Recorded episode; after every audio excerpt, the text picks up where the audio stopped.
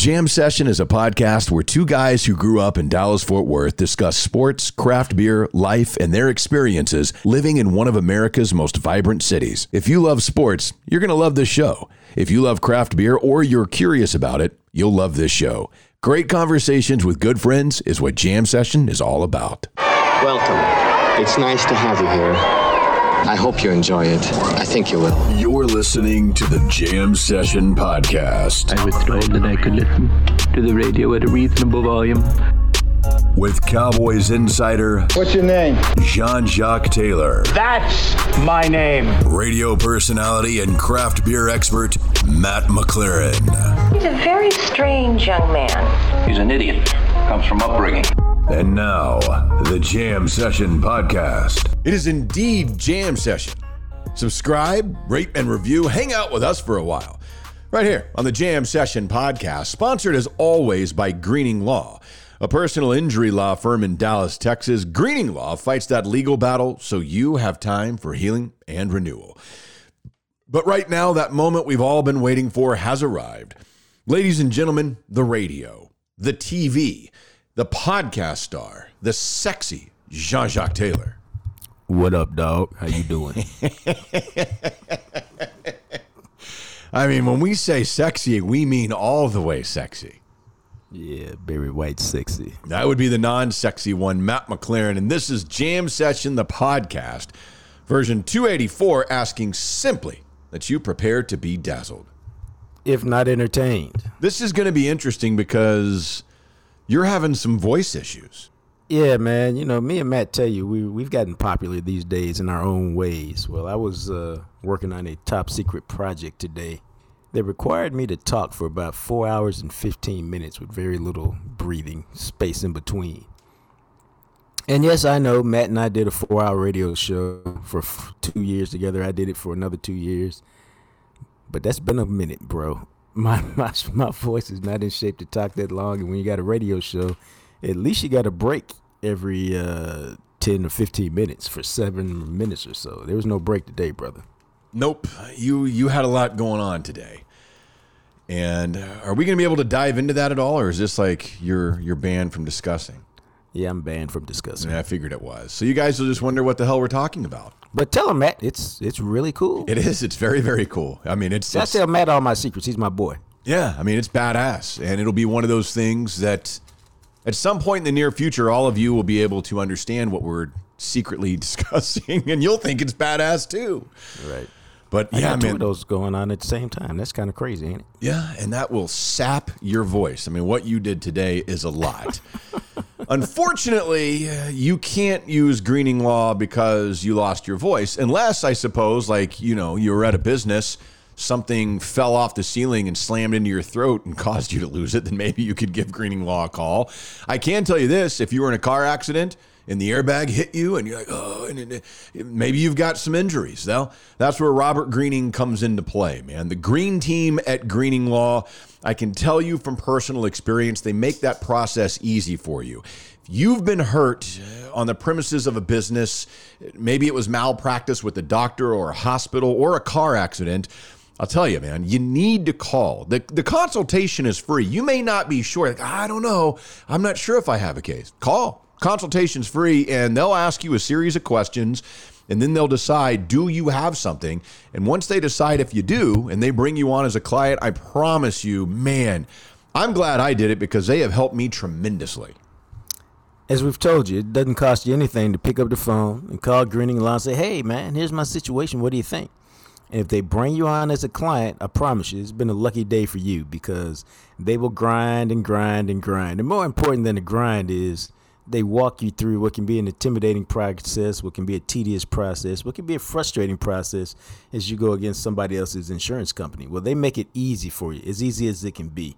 And so that's why I'm telling you, you get them as a client, the call is free. It's one of the best things you can do. Yes, it is. And it's easy, man. 972 934 8900. Again, 972 934 8900. Keep that number handy. You'll have it when you need it. It's Robert Greening. Call him now. Offices, Dallas, Texas. It's here. It is opening week of the NFL on Sunday night football. This Sunday night, The Dallas Cowboys will open their season at home against the Tampa Bay Buccaneers. It's ready to roll, man, and now we got to figure out what do we truly think of this Dallas Cowboys team. I've been trying to keep the idea in my mind. I want to get through these first two home games. I, I know I'm going to, and I know late Sunday night when you and I are wrapping up the podcast at like midnight after the game, I'm going to overreact. I'm going to have plenty of thoughts, but I'm trying to remind myself let's get through Tampa, let's get through Cincinnati, and then let's see where this thing's at a couple of games into this season before they head to the New York Giants in week three because quite honestly, I, I don't have a lot of confidence in this thing right now. But reality of it is, I don't really know what to expect. No, I mean, I think it's uh, it's it's fair to feel that way. The Cowboys have made a bunch of uh, decisions in the offseason that had a lot of us going, "Yo, like, what you doing, man?" And you know, they're the ones who are the experts. They're the ones who get paid to make these decisions, and so they want you to trust them because, uh, hey, we know more than you do. Well, that's okay. But now we'll see if they were good moves or bad. And I've been really clear to me that I don't agree with a lot of things that they do. And so to me, they either get all the credit, which they will deserve if it works out right, or all the blame, which they will deserve if it works out wrong. Uh, I have tremendous questions about the offense. I don't really know how they're going to function. Um, you know, not nearly as many questions about the defense. I think they can be pretty good. Um, so let's see, man. It's a, it's to be a fascinating season. I'm, I'm looking forward to it. And I am too. And we've got some audio from Jerry, who, as we record this on Tuesday night, he was on the flagship station. Many of you know the fan in DFW, uh, of which the Cowboys, of course, they have that relationship. So Jerry and Steven go on there every week and talk to those guys. So we've got some audio from them that I wanted everybody to hear. And, and of course, we'll get into this whole thing with the Cowboys signing 40 year old Jason Peters.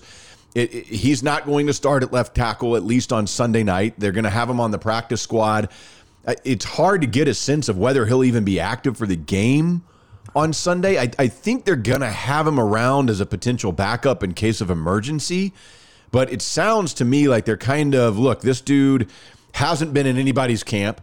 He's just kind of been working out on his own, and he may need a week or two to kind of get back into game shape before you can roll him out there.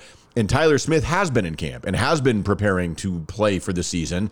So I don't know how much Jason Peters we're actually going to see early, anyway. Oh, I, I'd be like, dog. I don't know why we need to see him. Um, you know, he hadn't worked out to get in football shape. So Yeah. you don't even want to see him for a couple of weeks. You know, it needs to be a minute before we see what he's rolling with and what he's working with. Uh, but I mean, I think based off of last year, he should be solid, not spectacular, not good, but just solid, and that's okay because that's better than average or bad. It is, and and so again, Jerry, and, and this is audio from 105.3 The Fan because we need to properly credit them. But this is Jerry talking about that Jason Peters signing and kind of what they expect with that. So we'll go ahead, we'll talk about it now, and I'll let you hear in Jerry's own words what he thinks of Jason Peters. Bottom line is, I've known him very well all these years, and uh, boy, he uh, uh, played tight end early, so that shows you the kind of athlete. Played defensive line, that shows you the kind of athlete. Uh, Mark Tuinei type stuff uh, for us, and uh, so uh, uh, then to continue his, uh, he's so efficient. Uh, he's just very efficient to have all that athletic ability and that size, and uh, smart as well and uh, just pretty much got it on. You think uh, uh, the ability to just manage yourself physically and be able to still be playing, and you can. You, he plays a position you can play a long time if you're efficient and you have the good luck of durability. He does have that. Knock on wood here, and um, so uh, he can really help you. You can imagine in a position in a game that takes repetition to get better and better and better. You really never quit getting better from the standpoint of middle mental in the offensive line.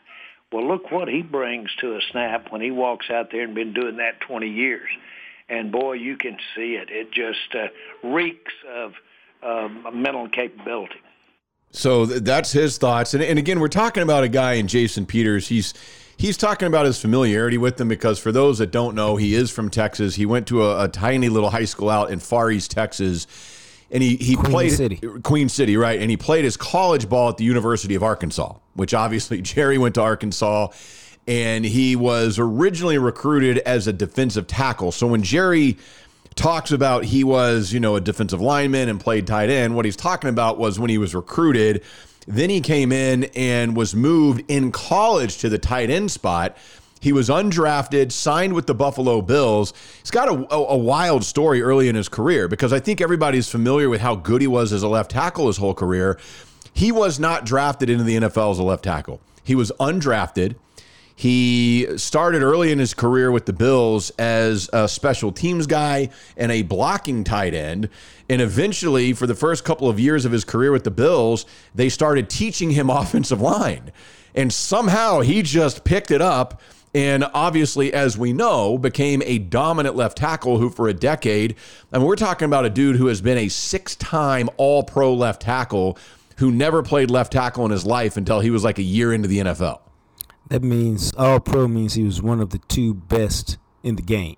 That's what it means. Yeah. And so to do that after not playing in college or high school, that's uh, that's uh, that speaks really a testament to his athletic ability, and then to uh, you know his intelligence to pick it up and uh, take the coaching and improve at such a rapid rate that you know he became one of the iconic players in the league and is probably a Hall of Famer. Yeah, he, I would say he is a Hall of Famer, and we'll see. It sounds like again their plan, and you know Jason Peters has talked about this, where he's kind of totally cool if Tyler Smith is a guy and that's going to be his thing. Then he's looking forward to teaching Tyler Smith what he can and the Cowboys, it, it, seems like, are almost kind of along that same mindset of that. And Jerry was also asked about Tyler Smith, and, and he is listed. They they released the depth chart today. I don't know that it matters, but he is listed as the starting left tackle for the game coming up on Sunday night against Tampa. But here's what Jerry had to say about Tyler Smith and kind of the youth that he has and what they're looking for him and he's a little bit more realistic, I think, here than he has been all the way from the beginning of training camp until now. So listen to Jerry on Tyler Smith. Well, you see uh, in practice, uh, ever since he's been here, uh, you see uh, his power. Uh, you see, uh, you can see his shortcomings, but boy, those are those are really fixable shortcomings relative to technique, just if you will tricks of playing the game. And uh, uh, one thing that uh, that I don't want to underestimate about Tyler Smith is how intelligent he is. This guy's exceptional, and uh, boy, that plays a big role in uh, how you adapt and how you adapt to uh, uh, really uh, uh, adjust to uh, what you're playing against, not only in preparation for the coming week, but during the game adjustments, as well as just in his case, getting his foundation right. And of course, uh, Peters will really be able to help him along the lines there. And our coaching is really oriented toward helping young players. Uh, if they have a strength, it's young player strength, our coaches. See, and I thought that was interesting. He's talking about all that, and he's almost admitting, look, I mean, we kind of realize this is a, a, rookie who's never started in the NFL, hasn't played a snap, and oh, we had a chance to bring in this guy, and he's really going to help him. And then, like, when I heard him say that originally, and I edit, you know, Jerry pauses a lot, and I kind of edited out some of those pauses where he's gathering his thoughts. And, you know, when he first said that and I heard that, I was like, well, isn't that why you have offensive line coaches? And right when I thought that, you hear Jerry basically, oh, well, I mean, we have coaches who are really good at that too because it was just weird the way he said that. Like, oh, well, we brought Jason Peters in because we need to make sure that Tyler Smith is going to be a good tackle for us. No, they brought Tyler Smith in, Jason Peters in, because Tyler Smith ain't ready to play tackle. And if he's a disaster the first two weeks, they need to have somebody on the roster who can step in until he's ready to play, whenever that is. Exactly. I mean, come on, man. That, you, the truth is okay in this particular situation. The truth is really fine. We didn't expect him to play this position now and now we have to adjust, adapt, and overcome. And this is the move we're making. It is. It, it don't have to be that complicated, bro. No, it doesn't. But with the Cowboys and especially with Jerry, it always is. We know that, I, and this is why. And we've talked about this, and we've talked about this in depth. I mean, it, the offense, the offense is lacking. It, there's a lot on Dak we I, I, think it was maybe it was Jerry or somebody else where I saw the quotes going around today about how they're going to move CeeDee Lamb around a lot. He's going to be a highly targeted guy. and he has never been the number one wide receiver. There was always Amari Cooper there as well that teams had to account for. Now, I believe CeeDee Lamb can be that guy, but Dak Prescott has never been a quarterback who forces the ball to a certain target. He's True been a quarterback who has spread it around and, and kind of goes, Oh, Amari Cooper is covered. Let me go to another guy. And it sounds like, and we've talked about this, they're kind of expecting Dak, hey, CeeDee Lamb's the guy, get him the ball. Yeah, well, we'll see because quarterbacks can evolve. Dak can become a guy who goes, okay, I see who the receivers are now. We're moving CeeDee all over the lineup to put him in position to catch balls. So ordinarily I wouldn't do this, but in this particular case, I need to make sure he gets the ball and he needs to eat. And so that's why it's a fascinating season because none of the other receivers have done anything. They have to pose a threat, or it doesn't matter how much you move them around. Teams will just be like, "Yo, bro, somebody else gonna have to beat us." And uh, I would expect Todd Bowles to go, "Yo, bro, somebody else gonna have to beat us. We're not gonna let uh, your one receiver who's proven just up and run up and down the field and make a bunch of plays. Yeah, you would think so, man. Like, like, how do we figure out a way bracket CeeDee safety over the top, double team them, and let's see, especially in week one where we still don't know if Michael Gallup's going to play. If he is, I can't imagine he's going to be ready to just come out of the gate in week one like old school Michael Gallup. If he can't go, I think that Tampa's going to say, okay, let's see if right. Dak can do this. We're going to eliminate CeeDee Lamb and see if Noah Brown and Jalen Tolbert and Dennis Houston, see if those guys in their first ever real NFL action have what it takes. And I think a lot of teams are going to do that it's um it's not it, you don't have to be a rocket scientist, bro. That's what any good team would do until you prove that that's not going to beat us. Because why would you let Lamb beat you if if you can have somebody else uh, try to do it, especially when they haven't done anything. That's why the run game was supposed to be so important. Uh, that's why the t- loss of Tyron Smith is such a big deal. Uh, now Tyron Smith's still a good run blocker, so you know if they can run the ball if they can get uh, you know something like 125 yards rushing against Tampa Bay, then they should have a shot to win it. Otherwise, I just think it's gonna be a hard night, bro. Yeah, and, and that's kind of the case, man. And, and you look at this, it's going to be really interesting. And we'll get into Jerry's wacky ass comment here in a second. But I just look at this, and based on, again, if the defense is what they think the defense can be, and we don't know that for sure, I believe the defense has a chance to be even better than it was last year. You, I don't know if anybody saw this today, but Dan Quinn said that this is like the what he loves about this group is we got a deep crew and we are going to roll hard. I see better than I hear. I'd rather show you what we can be than talk about it but that he has talked about how this is one of the fastest defenses he's ever had, and they've got a lot of speed on this defense.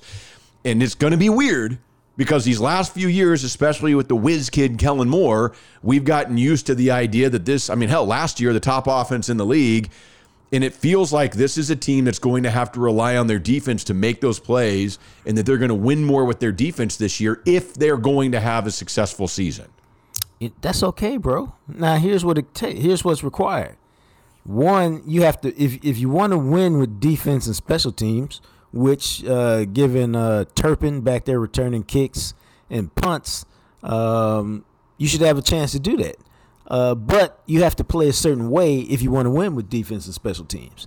Uh, but what's the name of the game? The name of the game is win.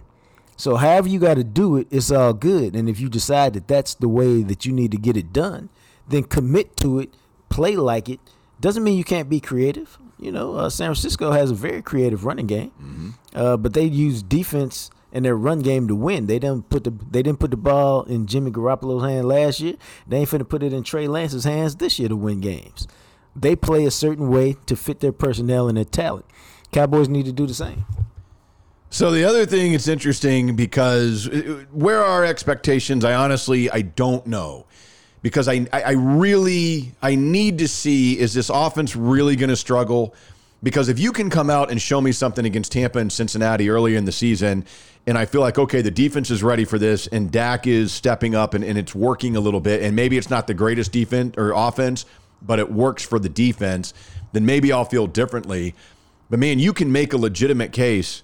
I don't think it would surprise anybody that Tampa and Cincinnati start you 0 and 2. You then get New York and Washington. Then you go on the road back to back for the Rams and the Eagles.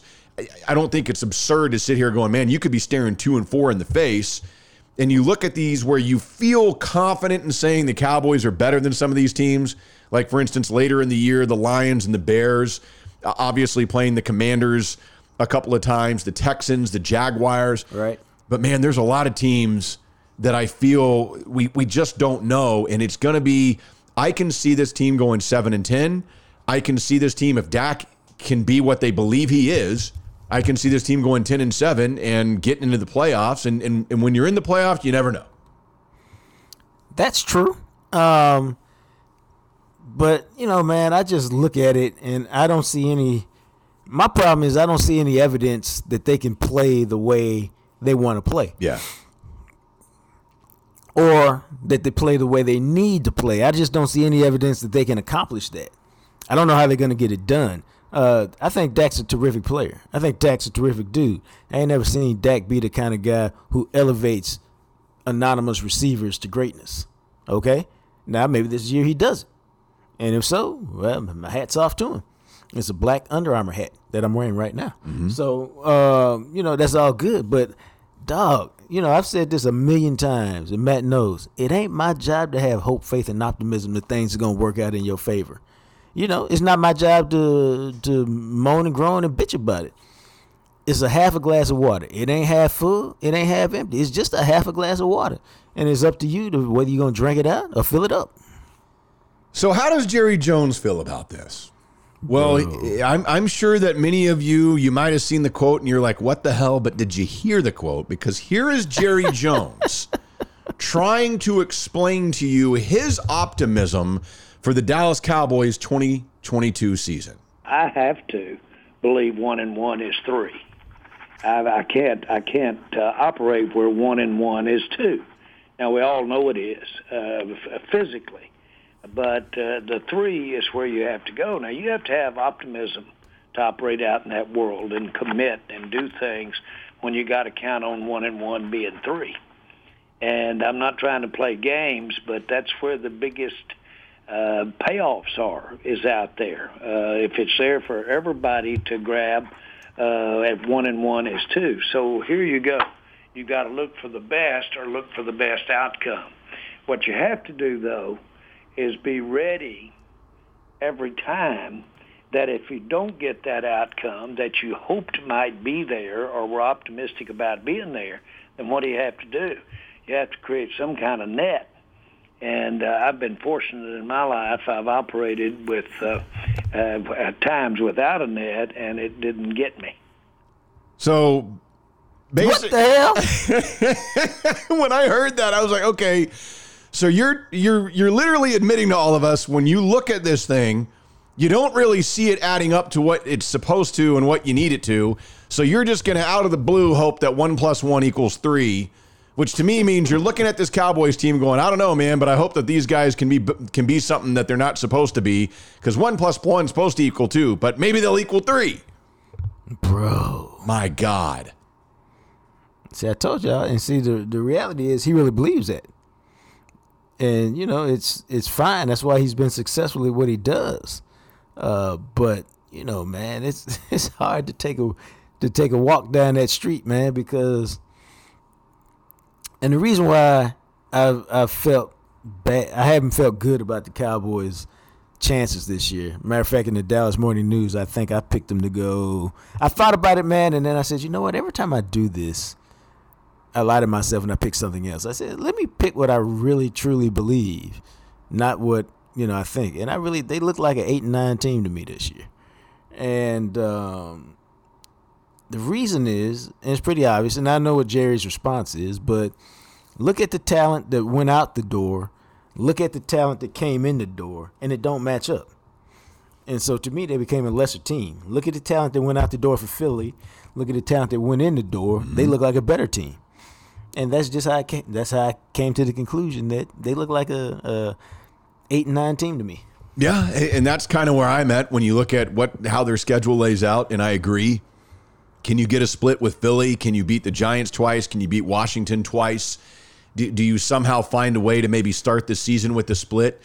But but then again, I mean, you look at this and it's like, okay, maybe they're better than Minnesota, but that's back to back road games at Green Bay, at Minnesota. It's, it's hard to win on the road in the NFL.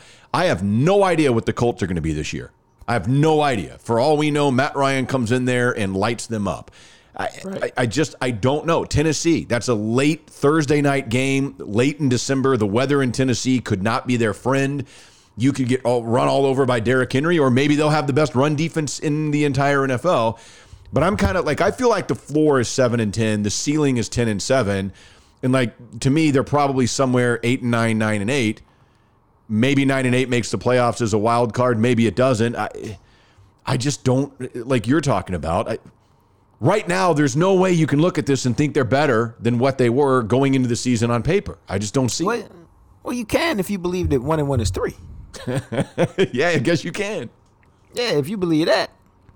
And you know, it, it makes sense to me why he thinks that and why he can why he can rationalize that. I'm I'm actually down with that. I get that. I understand it. But, you know, that's for him because he's doing it with a certain thing in mind. He's trying to convince himself that uh, that is chicken salad, not the other stuff. Yeah, and, and I'll tell you this because did you hear at the end of that comment that we played? He talked about how he's operated without a net and it hadn't hurt him. But if he needed a net for the Dallas Cowboys, what would that net be? What could help to save this season to make sure they're going to be okay? And this answer, to me, I was like, my God, they're screwed. But maybe you guys will take it differently. Well, the net is uh, Zeke. The net is uh, running game. Uh, the net is play action. Uh, the net is uh, uh, giving some help. Uh, those are those are nets. Uh, the net is tight ends. The net is Pollards and running backs and Zeke and others. Uh, the net is uh, uh, we've got a quarterback that puts the ball to the best receiver, not necessarily to the best open player, not necessarily the best receiver. Now, if everybody's running their routes out there, then he can get it to the right receiver for the particular defense uh, that's pretty good safety net. Uh, you got to do that, and you got to get the ball out. To me, they're screwed. Yep. that, that, literally, that comment right there, I thought, my God, because you are relying, and we've heard him and Steven kind of talk about this before.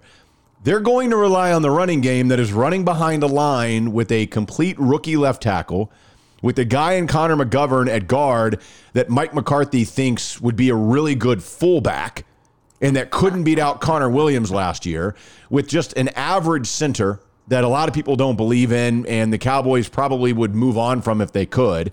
A Hall of Fame right guard, and then your right tackle in Terence Steele, who, let's not make any mistakes, they're, they're hoping they can develop into like a real legit deal. But La'el Collins left for a reason because he got paid. I mean, th- this whole thing is you're running behind that line and then you like in one answer, you're basically telling us that you want Dak to focus on CeeDee Lamb, and that's why you got rid of Amari Cooper because he wasn't performing up to what he was supposed to be. But then in that answer, you're telling us, oh well, Dak will make sure to throw it to the open receiver. But yet you didn't give him anything worth a crap at receiver to throw to. Pretty much, bro. Uh, for me, the problem is that, like, I get it, man if you if you say, hey, look at our receivers for whatever reason, we need to really run the ball, man. Focus on running the ball this year and built our team around the running game, defense, and special teams. I get that. And then I go the exact same thing Matt said. And it, it maybe it changed when you had Tyron Smith hurt, but dude, if you wanted to build your offseason around a running game, then you need to do more to beef up your offensive line in the offseason. Um, and you know, eh, I don't know, bro. Uh, if Tyron Smith and Tyler Smith were starting on the left side, I mean, I'd have got the center. I got a better center if you're trying to run the ball. Mm. There were a few free agent guys out there who would be an upgrade. That's what we're talking about, and wouldn't cost a lot of money because you know they're in the Jason Peters situation. They want to play. You know, ain't nobody coming knocking on my door, so I guess I'll take this slightly over the minimum contract and get out here and play a little bit. Uh, but now it's just like Matt said, they're trying to run behind a raggedy Rudy Poot offensive line. I don't see how it's going to be cons- how you consistently going to be able to do that. I don't either, man. But that's what they're hoping, and if that's the game plan, again, we'll see.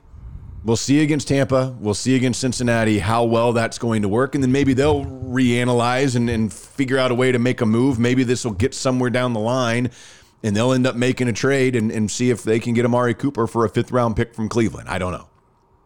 We'll see. But I right now, as we sit, man, and we got one more podcast before we get to the season opener. Maybe something will happen in the next couple of days. I don't know what it would be. This is rough. This is probably the least I've believed in this team. And it, I'm, I was trying to think about this, trying to think the last time they went into a season. Maybe it was Dak's rookie year because Romo got hurt and we had no idea what Dak was going to be. And yeah, they had Zeke, but you didn't think that he'd just come flying out of the gate the way that he did as a rookie. But I don't know. Even right. then, I thought, well, I mean, Zeke's a badass running back. And that was back when Travis Frederick was still hanging around and the line was still a stud line. And I thought, well, you know, I don't know. And and I liked Dak. I thought as long as he doesn't turn it over, I actually thought maybe I might have been more excited. And this is one of those seasons that I'm I'm really kind of I don't even know that I'm saying I, like I'm I don't have a good feeling about this. I really don't. but maybe that's good because a lot of the times I do have a good feeling and they never do anything. Bro. So maybe it'll be the opposite this year. We'll see. In the meantime, something that you can have a good feeling about is when you open up your mouth and put a little biltong in it. It'll make you feel real good. So biltong, for those of you that forgot, or maybe you don't know, you're a new listener, biltong is like beef jerky, but it isn't. It's a traditional South African air dried meat and it's way better. Now, Brus Biltong is where you need to get it at B R U S B I L T O N G, brusbiltong.com, right there online. Zero sugar, no artificial ingredients. We are talking about a guy, and we've had the owner of this company on the podcast a couple of times. We're the only podcast he works with, we're the only podcast he sponsors. And he's told us that story of how he grew up in South Africa. He made biltong. He was making it at home because he likes it. He was making it for his buddies. And so many people started being like, man, like, where can I get more of this?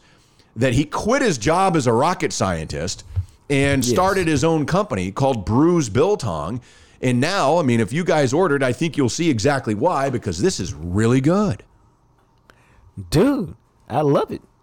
Um, I love it because it's good for you in terms of this. You can eat it as a snack in the middle of the day and feel all right about yourself. 240 calories in a two ounce pouch, 30 grams of protein. I rock with that, man. Uh, that keeps you full, especially if you chase it with a little water. And uh, that allows me, just your boy, to get through the day without some of those snacks that add uh, fat to your middle. That's exactly right, man. High in protein, it's easy, but I mean, it's good. I am telling you, it is really, really good. I've always got oh. a bag around ever since we first started working with Brus Biltong, man. I think you guys are really going to enjoy it. If you haven't tried it yet, try it brusbiltong.com. Use the promo code JAM15 at checkout and you get 15% off your order. That's J A M 15 at checkout at brusbiltong.com. Also, of course, as always, Freeway Tire Shop. Nobody knows what Freeway can do better than Jock. And the reality of it is, I think peace of mind at a mechanic is what all of us aim for because none of us, unless you just know stuff about cars, which you and I both do not, then right. every time you drop off your car, you kind of have that queasy feeling of, man, I hope I just didn't get screwed over. You'll never have that feeling at Freeway Tire Shop because JR is the mechanic you can trust. And for me, that's that's why I rock with JR, man. I mean, that's really why I rock with him. Um, because I can trust him to give me the proper diagnosis of what's what's wrong with my car. And that's the most important thing when you take it in there. Did you get the problem fixed? I mean, solved, bro. What's the deal? Then I trust him to use quality parts to fix my ride. I trust him to charge me a fair price, and we know, man, mechanics, hey, the part is ten dollars, the labor is seventeen thousand. And you're like, come on, bro, what are you doing? And then I trust him to stand behind his work. When you find a mechanic that can do all of that, that's when you need to ride with him, man, and take your car. He's five minutes from downtown, right off of uh, 35 and Commonwealth. Uh, he's worth the drive, even if you're a little further out go take your car to JR, let him work his magic, and then you can holler at me and thank me later. It's easy, man. You can check them out online right now. You can schedule an appointment. You can request a quote. Let him know you heard about it on the Jam Session podcast, and he's going to get you taken care of. It's freewaytireshop.com. So let's take this trip around the block. And uh, again, Well, well, before you get started, man, I'm just gonna tell you this right quick. okay. We talked about this once before, but this was this was this first time it happened to me personally. Just real quick, man. I'm flying in from Miami this morning Nice. to Dallas. Out there with Jackson State. Yeah. Normally, I like to sit in 8D or 9D, something up close to the front. Mm-hmm. Okay, bro, I got stuck in 29D on a 737. So you know what that means, people. You finna add what, Matt? 15 minutes to your flight? Cause it's gonna take you 15 minutes to get off the plane, Yeah. and that's okay. I'm I'm I've, I've accepted my fate. I'm good. I'm cool. The plane lands. Took off on time. Landed on time. The plane lands. This woman who's sitting in the middle seat, right next to me, taps me on the shoulder. Do you mind if I get out? I, I want to get off the plane. Where do you think you're going? You're in seat 29E. How far up do you think you're going to get before you get log jammed? Yeah. And she got met to 26 before she got log jammed like everybody else. That's very interesting and very kind of you because I would have said, I'd also like to get off the plane. You know what? We're going to wait for all 28 rows in front of us to get off the plane, and then we'll get to go. You know what, bro? I almost did that in my own way, which been like, nah, I'm good. but I decided I didn't want any drama. And she was uh now I'm being I'm being serious here. She was she was a a white woman who looked about my age, although she clearly had a much harder life than me. This is true, Matt. Uh, y'all can judge me if you want to. I don't really care. When she fell asleep, at this point during the flight, something in me made me lean forward and look up to see if she had her teeth in the top because I couldn't tell. But she had them there. I'm a reporter, man. I'm just curious sometimes. I, I mean, I wasn't going to say anything. I wasn't taking a picture. Oh, my God, I, I was just curious because of the way her face was. I'm just going to be honest with y'all. She looked like she had done drugs at a certain point in her life, and they they just took a toll on her because she looked every. I mean, she just had. You know how you have that sunken look when you when you've done drugs, and Yeah. your face is just just looking. You just look aged, and so you know maybe she's my age, or maybe she's like forty five or forty, but she. And then, okay, I'm so nosy, Matt. Then she had a paper ticket. I mean, who has a paper ticket these days? I have no idea. I always use my phone. bro. And then I was like, I'm sitting next to her. I'm like, who does she look like? What kind of name would a person like this have? And dude, it took me about 10 minutes. Okay, it was a two and a half, three hour flight. Okay, I was working on some stuff. I was taking breaks here and there. I finally saw the name on her ticket. I go, oh my God, this is her. That's the name that fits her perfectly. You know what it was, Matt? If it's Karen, I might, Take I a might guess. just die. No, it's, it's not Karen, but it's it's, it's Vicky. just take a. No, her name. Trisha. No, man, her name was Betty Jean Clements, Betty Jean. and I was just like, "This name so fits you." Yeah, she's And done she was. I mean, she didn't talk to me. She wasn't a bother. She wasn't a mean person. She was just she was just very different. she's scratching at her neck trying to get off the plane. No, but that plane thing was just irritating to me because we were so far back. There's just no way you're going to the front. And for those of you, because there's a few of y'all out there who might say, well, you know, she might have had a connection to catch. You know, by that time I'm chilling. Flight attendants never came on talking about, hey, if you're running behind and there's a connection and you need to get off, let those people off first, please. Because I'm, I'm all down for that because we've all been in that scenario. It wasn't any of that. She was just trying to get off the plane without going through the proper protocol, and it it bothered me because it's the first time somebody actually asked me to do it. That's Yeah. all. I'm sorry. No, I, I, I'm I'm like you. Like I'm a I'm a fan of the aisle seat. I always sit on the aisle seat. I Oh, you unless saw I'm my tweet. yeah yeah.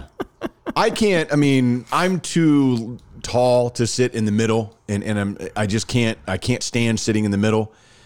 I will sit on the window seat but it's very very rare like if i'm forced to and it, obviously nobody wants in the middle unfortunately for the lady fiance she gets stuck in the middle when we fly together but she's small i mean she's little you know i don't think her being in the middle seat is really that big of a deal but i prefer the aisle seat because of that because i can stick my legs out if i want to i always try to get the emergency row because oh, do you have more space that guy. yeah Okay. yeah, I, I actually will. If if it is an option to sit on the emergency row, I will sit there every time. Especially like Southwest, because if you get if you get a chance to board early enough, you can usually get an emergency row seat, and you just have more space. It's fantastic. And there's there's one seat on on Southwest planes on the emergency row that does not have a seat in front of it. And man, if you can get that seat, You that, man. oh, you that seat's mother. gold. Yeah. You can basically lay Uh. down. That's only happened to me once. That one's hard to get, man, because even if you pay to check in early, it's always some dude who's like A1 through A15, like the real frequent people. It's always some guy who that. ends up getting it. Yeah. Well, the funny part is the way the, the travel went has gone. I haven't been able to plan as far in advance as I normally would. And that's how I ended up in the seat like 29D. So I was coming back today, man, and I misread the ticket. And I literally, I thought it because I had a window seat on the way to Miami, and I was just mad. And so I got this window seat, I'm thinking on the way back to Dallas, and I literally had just said in my head, I hate these fucking windows. I literally had just said that, bro. Literally, it had just popped in my head when this guy looked at me and pointed at me and said, Hey, I'm in 29F. And I said, You're in 29F? I got the wrong seat? He said, Yeah, it's no, it's not a big deal. I mean, I'll see. I said, No, bro, get your seat, man. You paid for it. Get, get it. And uh, I'm sure he thought I was crazy.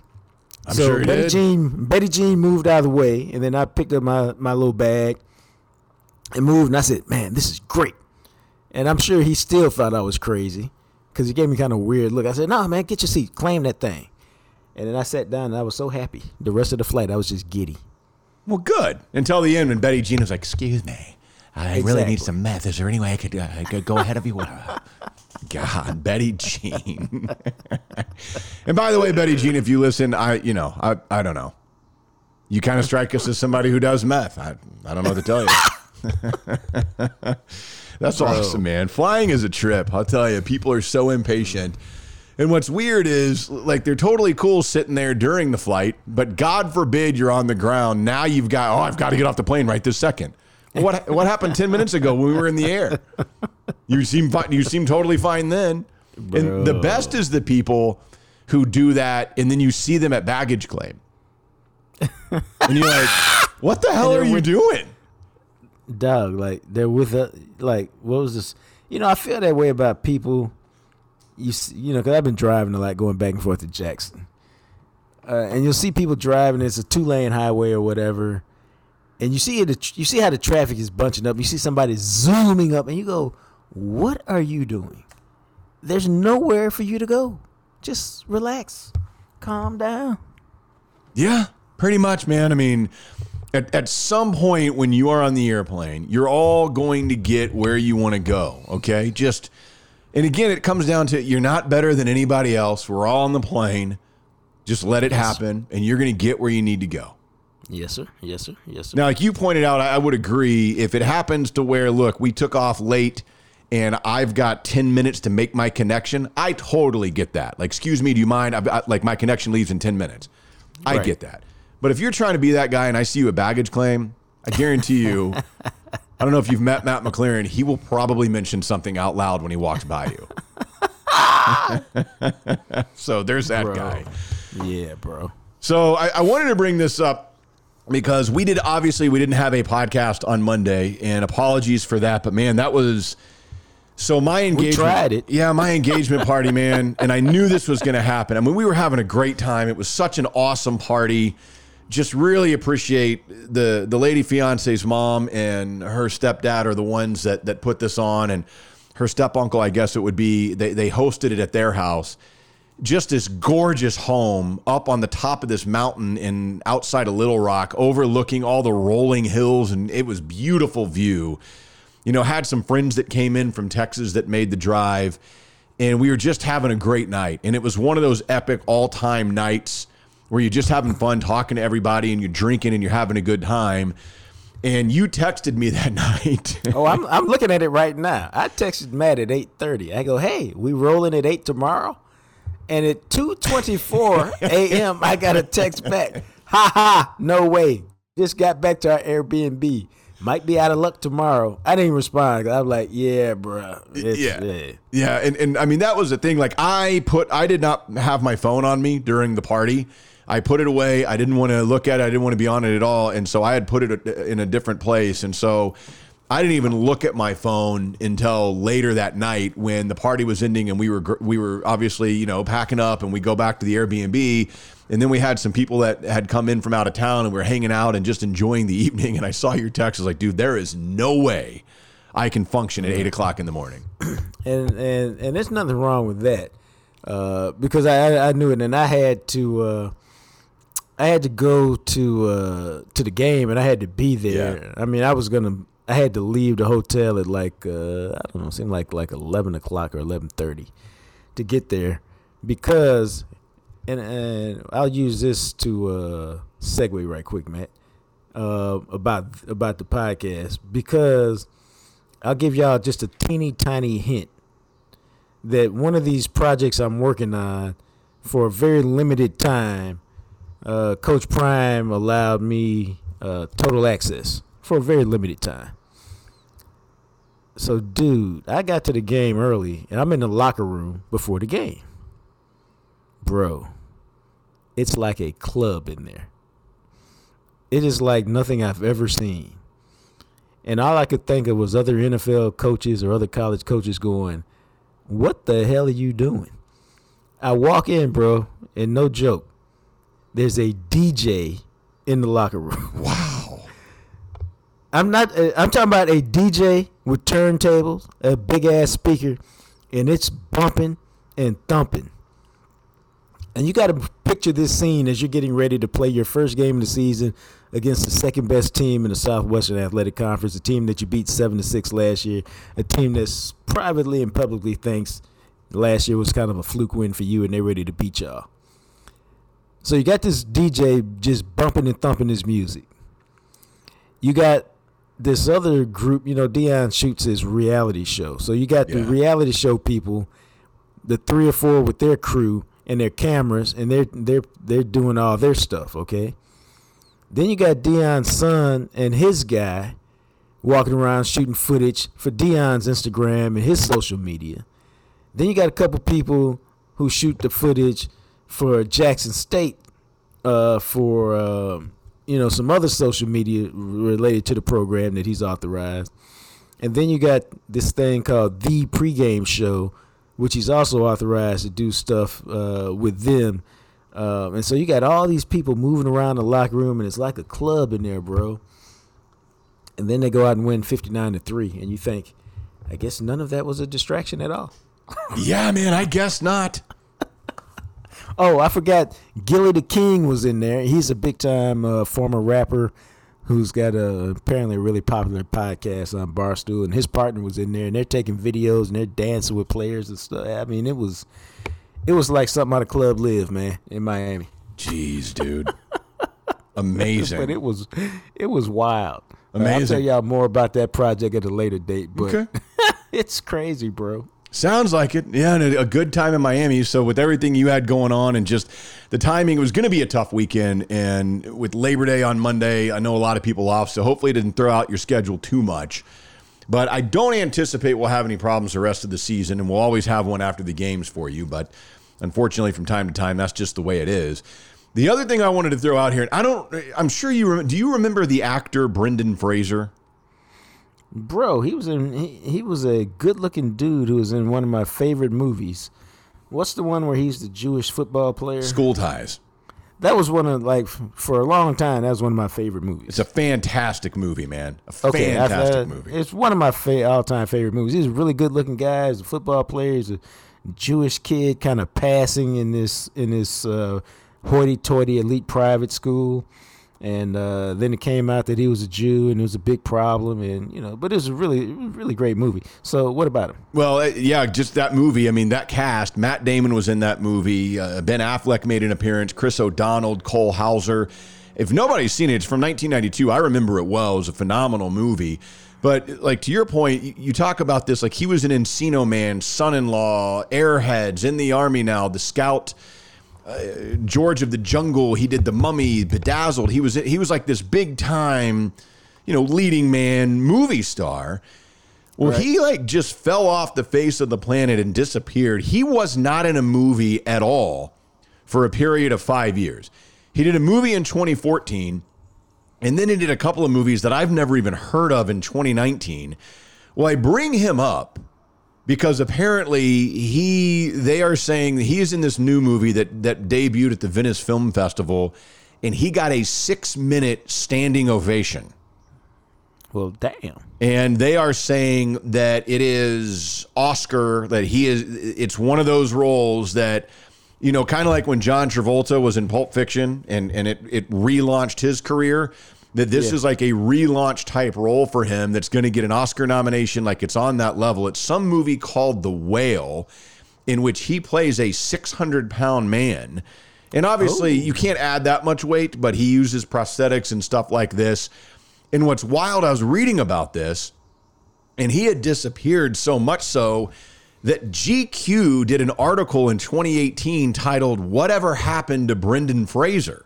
Because Well, he, damn. he just disappeared from really any movies and, and doing anything big in Hollywood. And apparently, in the article, Fraser discussed he had suffered multiple injuries that he sustained while doing stunts during the Mummy franchise, had several surgeries, had a personal loss and a divorce, and he alleged that he was groped by the former president of the Hollywood Foreign Press Association. That guy said that that was made up, and Fraser believed that he was being blacklisted from Hollywood because he had come forward about his experience. Whoa. So all of that, which is why you really haven't heard or seen anything with Brendan Fraser in, in almost a decade. And all of a sudden, here he is in this movie called The Whale about a, recru- a, a reclusive English teacher who weighs 600 pounds, struggles with his health, trying to reconnect with his estranged daughter. And I mean, a six minute standing ovation when this thing was over. And they said that Brendan Fraser started crying from the reaction he got from the audience.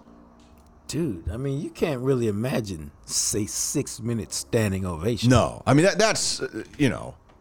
That's insane. Yeah, but for whatever reason at these film festivals, that's the thing. Like the longer that they give you a standing ovation, like, oh, that's how you know it's really good. Because these are other film people, like other actors and directors and whatnot. And it's, I don't know. I, I, I guess it's something, but I was trying to think. I was like, man, what is the last movie that I've that I saw with Brendan Fraser? And I got to tell you, I, I probably because I didn't see Escape from Planet Earth because it looked like it would suck. The last movie that he did that I know that I saw was a movie called Extraordinary Measures Measures with Harrison Ford that came out in 2010. Damn. That's an eternity for an actor. That's 12 years with nothing. And I'm telling you, like, no one would recognize any of the movies since then. You would have, you'd be like, what the hell is that? I don't know. I didn't even know that was a movie. Bro. He was in some weird ass movie called The Pawn Shop Chronicles. I mean, are you kidding me? Gee. kind of crap is that? So I don't know, man, but I, I- we'll see. He's only 53 years old, and they are saying that this is that this is going to relaunch his career. So who knows, man? But I thought that was kind of interesting. Well, you're right. He's been gone for a minute. Yeah, that's quite some time. That's how it goes. Dude. Well, good, good for him. Yeah. So before we get into a little college football conversation, of course, as you guys know, I can tell you, man, HFX Foundation Solutions. it- uh, Aaron, I asked him, I was like, hey, how are things? I hope all is well with you. And, and he goes, man, just keep saying what you're saying because this has been a wild summer. And what he's talking about is the heat of Texas that we experienced in the DFW area this summer, followed by the ridiculous amount of weird ass rain that all of a sudden is happening, that screws up your foundation more than you can possibly imagine. So if you have noticed, and now's the time you're going to start seeing these things as summer is starting to wrap up and whatnot, cracks. If you see soil washout, if you start to see sticking doors, that is your home telling you, hey man, might have a foundation issue. You don't want to screw around with foundation issues. Having Aaron and his crew with HFX Foundation Solutions come out for a free, no obligation inspection, that's the type of thing that can potentially save you thousands of dollars in damages down the road. Nah, man, and what you got to do is you got to pay attention to it. You got your house is talking to you all the time, and what you got to do is listen when it's talking, and, uh, and and be proactive about it.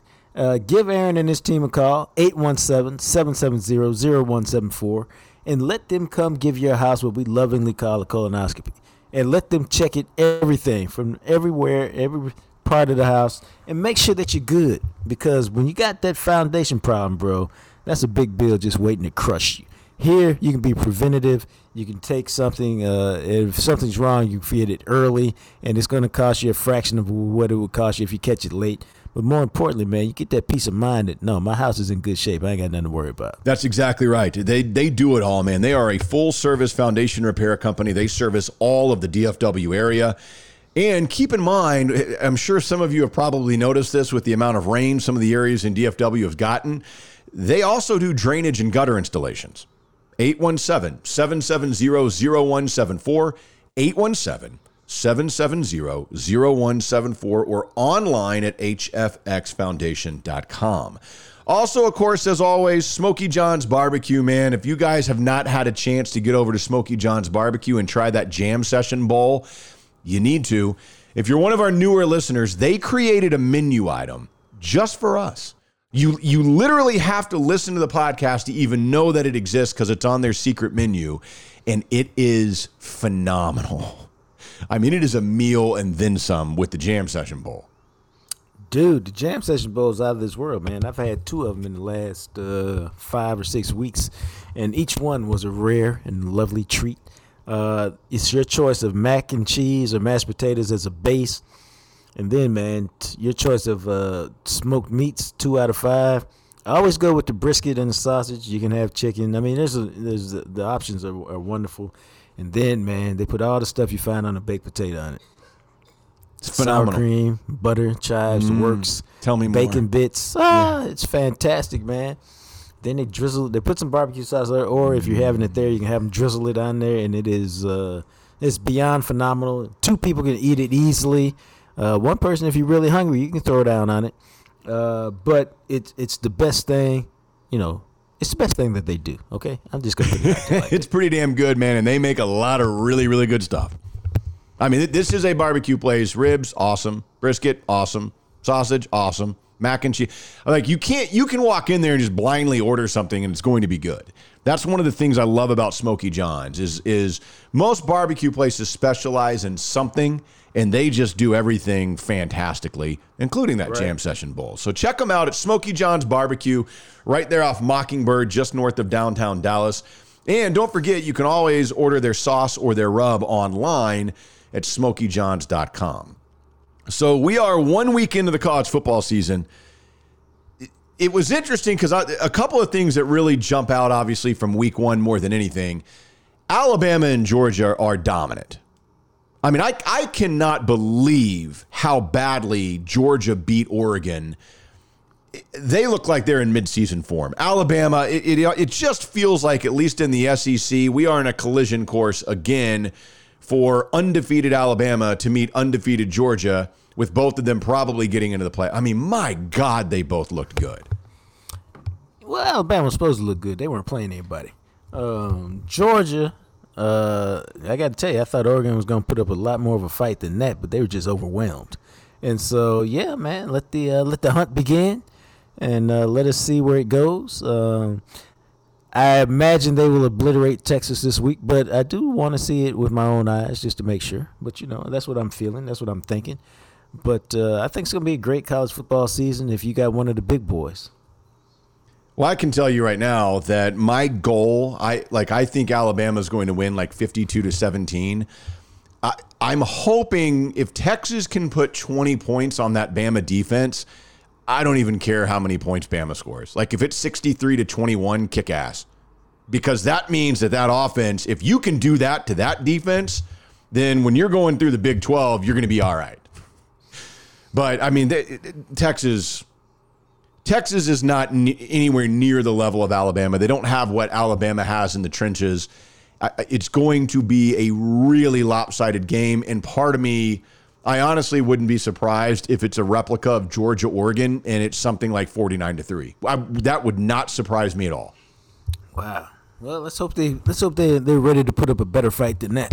I mean, I'm they- ready to see uh, a little bit. Well, you know, they lost uh, they lost the best offensive lineman in the offseason. I just you know I want to see how Quinn Ewers uh, handles uh, that type of moment. Nobody expects him to uh, do the impossible, but I just want to see how you how he handles the moment. That's what I want to see. Yeah, and you're talking about a kid making his second ever college start uh, with two true freshmen on the offensive line for Texas making their second ever career college starts, going up against what Alabama brings defensively.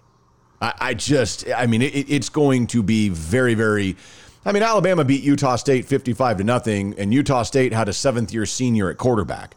You know, they had a lot of experience that returned on their offensive line from a Utah State team that won the Mountain West Conference last year and went 11 and 3. That was a good Utah State team that had experienced guys. Texas has a lot of inexperience. I just, man, it, it could. Oh, I don't know. We'll see. We'll, we'll see. But I'm going into the game with um, that expectation. I mean, maybe it's going to be hot as hell on at 11 a.m.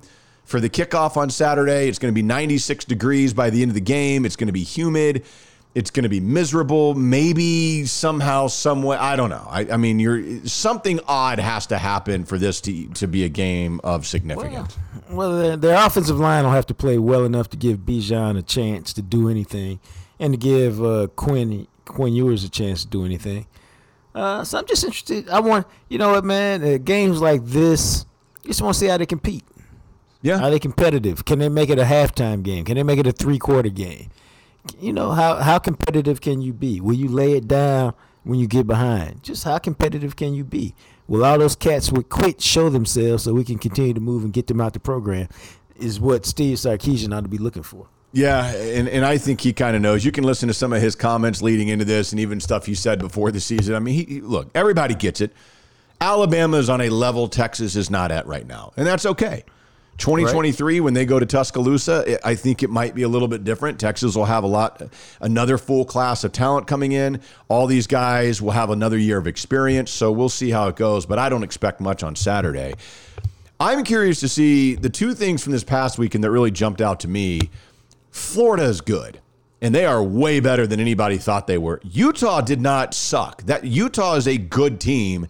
Florida beat them. That was a phenomenal game, and Anthony Richardson looks like holy crap. I mean, that is one of those teams. He reminded me of Vince Young watching him on Saturday, where that's one of those things with Anthony Richardson that you it- it's so difficult to play against a quarterback who can who can get out of the pocket and do things that Anthony Richardson can do. So I was really surprised by that, and I got to tell you, man, I was curious to get your thoughts on Ohio State because when Jackson Smith-Njigba went down, it seemed like, and it's weird because the offense, it didn't operate the same. Defensively, they were really good, which I think bodes well for the remainder of the season. And you got to think the offense is going to be just fine. But that was a weird game. Yeah, I was uh, I was very frustrated by the game uh, because the offense looked so out of whack. But what Ryan Day does is offense. I don't never really worry about the offense. I I only wanted to know can their defense hold up against the run. I I wasn't real worried about Notre Dame's passing game. I know that we got run over by Oregon last year early in the season, and so I was like, man, we aren't that good, relatively speaking. And we got run over by Michigan, and uh, you know, so I wasn't surprised by that either because I know what they do. So it was all about with Jim Knowles, the new offense, the new defense coordinator they got from Oklahoma State. Can they play good defense? That's really all I cared about. And so obviously they give 54 yards on the first play off a missed tackle. I'm like, the fuck? Here we go again. but they held them to a field goal that on that possession. And uh, you know Notre Dame had a couple of two or three big plays, but they were all kind of fluky. Um, and they just shut them down, man. And I was like, at some point, can the offense do something? Uh, and then they finally got it going a little bit in the second half, uh, late. But I think what happened when Jackson went out, you know, you've practiced all year with a certain thing, and then Jackson goes out. Now everybody's got to move up a notch. And while they're certainly capable of it, uh, they still hadn't done it yet. And so I think you know, it's, and Notre Dame's a good team. You know, I when you expected, I think when you predicted the blowout last week, I was like, really? I, I thought Notre Dame was all right. I thought they were pretty good. I didn't think. Uh, it was a game we were, we were going to destroy them. I'd have been happy to do that. I just didn't feel it like that. Um, so I was very happy with the win. Um, I'll take when we have a good defense. I get excited because we'll be in the hunt all year because the offense will come around at some point. Um, I love our running backs. Uh, TreVeyon is the guy who gets most of the attention, but Yeah. number three, man, Miyan Williams, Yeah. dude, he's got this fantastic story. He's like a three-star recruit who's like a fat dude. Like really, he was a fat dude, and he came to Ohio State, man. And he spent that first year. I think he played some, but he spent that first year revamping his body. And after his freshman year, he didn't look anything like he looked as a high school senior. I mean, and he was cut, and then he spent his next year getting more cut. And so now he's like he's like a terrific little back. I don't know what his future is, but uh, I bet he gets an NFL shot because he can catch the ball, he can run, he's hard to bring down, even though he's not a big guy. Yeah. Yeah, it's interesting with Ohio State. And again, that was obviously the featured matchup of the opening week. I mean, there's a reason why Notre Dame was ranked fifth in the country. I, I just, and I would be curious to see how it would have played out if Jackson doesn't get hurt so early in that game. The wide receivers are going to be okay, but you're talking about two dudes that really have very limited experience that they were looking it's kind of like we always talk about when you've got Jackson on the field that's what defenses are hey we got to worry about that guy take him away. And when he goes off well then you don't have to double anybody you're not really worried about the receivers you can play a different kind of defense. I think it would have been a little different if he doesn't get hurt but it's a hamstring He's going to miss the next couple of weeks, but Ohio State has Arkansas State and Toledo before they have Wisconsin. But Ohio State doesn't leave the shoe until October 8th. Their first five games are at home. They're going to be totally fine. And by that time, when they go to Michigan State on October 8th, that offense will be rolling. Right, and that's that's what you're hoping for. That's when uh, you can use these first four weeks to get a feel for what you got, what guys can do. Get that confidence before you make what'll be uh, always a difficult trip to uh, to East Lansing because Michigan State's got that rugged approach, and uh, you know they're gonna show up. It's just a matter of whether you can meet their their energy, and if you do, you got more talent, then you should win, and if you don't, you're gonna have a problem. Yeah, man, and it's it's. I'll tell you this: if you're an Aggie fan, your next three games are to be really interesting because Haynes King did not show a lot early on in that game against. And Sam Houston State's an FCS school. You were supposed to smoke them. The A and M defense looked legit. Like you could just see them, regardless of opponent, what they were doing against Sam Houston State. But the offense. It- It's almost as if until they realized, hey, Ainias Smith is like one of the fastest guys in college football. What if we just roll him down the field? And they finally started hitting him. But App State probably should have beaten North Carolina, and A&M's got him this week.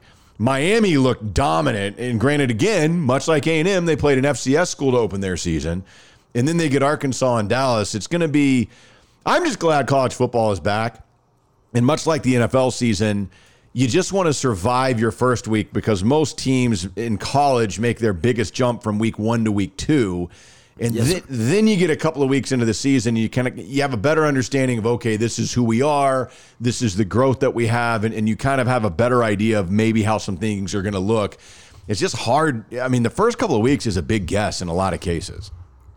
You just trying to be on the right side of the guess. My boys have been on the wrong side of the guess before. Uh, LSU was on the wrong side of the guess this week uh, against Florida State. And uh, dude, you're just trying to survive early while you figure out, you know, because especially if you if you haven't been at a place and if, or if you're playing a lot of young guys, you don't know, man, who's really coming to play and who who can take what they do in practice or what they do in scrimmages and all that. Who can bring it to the game? Because everybody gonna bring it to the game. And then some cats don't show you much, and then they show up at the game. You're like, oh my god, okay, cool. Yeah, man. And so looking forward to week two. Obviously, as we talked about, I mean, it's funny because Texas is not ranked in the AP. This is not a ranked, this is not a top 25 matchup, but that is by far the marquee game of the day. I mean, there are three ranked on ranked matchups. Uh, one of them, Florida and Kentucky. Kentucky's trying to beat Florida in back to back years for the first time since 1976 and 1977. That's a matchup of two wow. top 20 teams. I don't know how many people are paying attention to that. You got Baylor on the road at, in Provo against BYU. I think that's a 9 versus 21 matchup. And if you're a Baylor fan and you're listening, you're going to get pissed when I say this. BYU is capable of beating them, especially that is a 9:15 kick at night in Provo. BYU right. does not suck, so that's going to be an interesting one. But man, Alabama, Texas, Alabama has not played in Austin since 1922. Wow, this is that's a big a deal, time, brother. And it's an 11 a.m. kick. Well, that can only help uh, Texas. You got to think, man. I mean, it, it's the big noon kickoff on Fox, but I try. I've, I've been trying to tell people from around here because a lot of people are going to Austin. They're like, "Oh, it won't right. be." I was like, "I'm telling you, I'm telling you, the weather in Austin is going to hit you in a way you're not used to. It's going to burn you. It's hotter there. It's going to be 15 degrees hotter in Austin on Saturday than it'll be in Birmingham. Yeah, it's going to be slightly more humid in Birmingham, but not drastically. I was like, man, I, I don't know how to describe it to you guys. And part of it is the fact that there's concrete everywhere because you're in the middle of a major city. I was like, right. you're going to be miserable. Like you're gonna be like, oh, it's not that much. I'm telling you, when you get out there, you're gonna fry, and you're gonna be like, oh my god, it's hot as hell here. Like, you think? Well, maybe that uh, maybe that's the advantage that they need. Maybe you know how it is. Like heat, the heat in major cities is just it's just more because it comes from the ground too. Because there's just concrete everywhere. It's different. Bro. The heat in big cities is different. Yep, it's concrete jungle, my friend. That's how it is. But we will be back with you on. Oh, I wanted to throw this stat out before we go because I saw this and this is a cowboy stat and this was nuts. Did you see this tweet? I saw this from Machota. Cowboys PR is saying that Zach Martin has more Pro Bowl selections in his career with seven than he does holding penalties because he's only been called for holding five times in his career. Dude, somebody said that about two weeks ago, and I read it, and I was like, wow. That's amazing. He is the uh, only active NFL offensive lineman with fewer holding penalties than Pro Bowls, and none of the five career holding penalties came in pass protection. They were all in the run game. So he has never been called for holding on a passing play, and he has played more than 4,000 passing snaps in his career. Now that's simply amazing. I mean, I mean, if I'm whoever is presenting him for the Hall of Fame, I just read that and sit down. Basically, I mean, it's amazing. Holy crap, that's incredible. unbelievable.